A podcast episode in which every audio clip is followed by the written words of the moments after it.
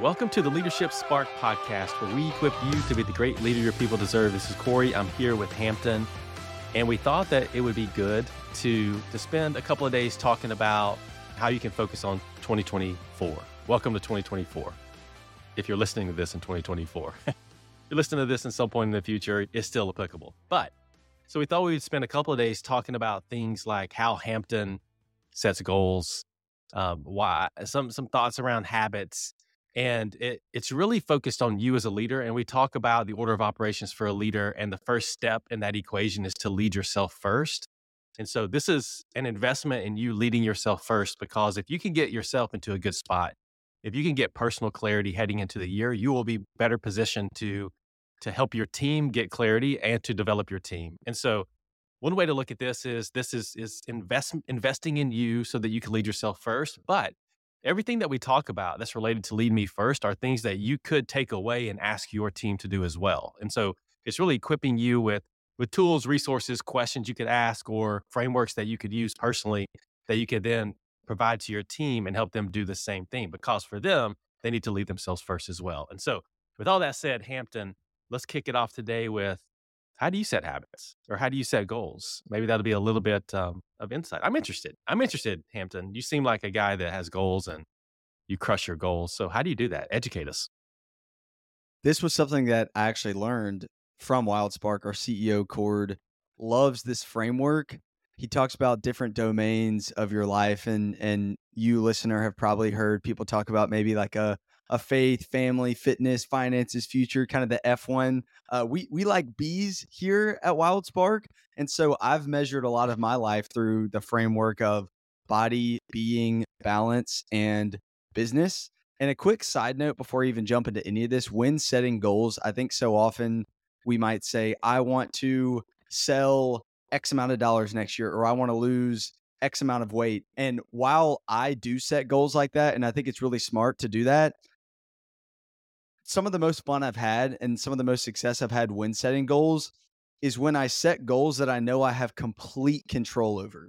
So it's really good to set goals, again, that are like big and hairy and audacious. But if you can find things in your life that are going to be really hard to accomplish, but you technically have complete control over them, it's a way to accomplish something hard, but also know for a fact that the only reason you're going to fail is if you simply don't care enough.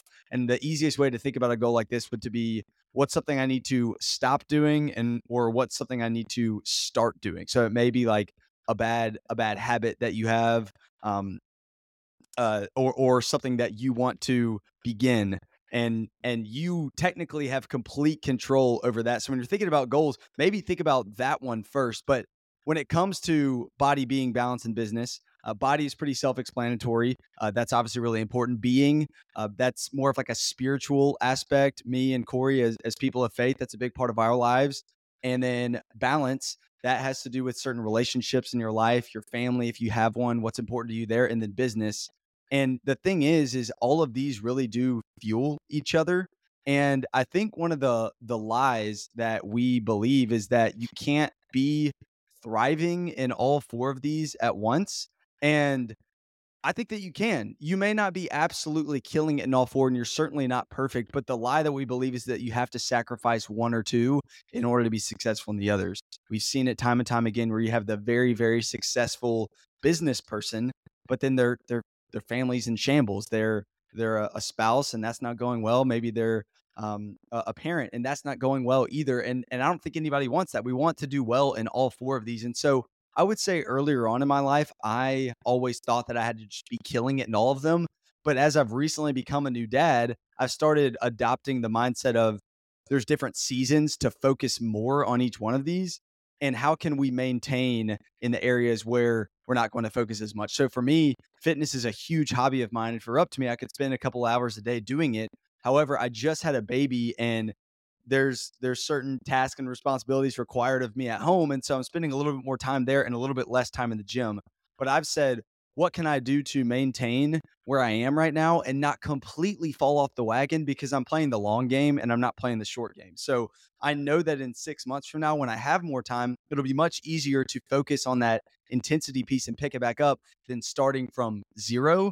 And so as you look at these different domains of your life, going into 2024, just say, what do I want to focus on the most and what habits do I need to create around each of them? Accountability is going to be crucial. If you can boldly declare what your goals are in each of these to somebody, there's a way higher chance that you are going to be successful in them. And then finally, we've talked about this before, focus more on the person you want to become than what you want to do. And so I should have started there. If you're focused on who you want to become, then you can reverse engineer the things you need to do in order to become that. Have accountability in place, and then look at the different domains of body, being, balance, and business.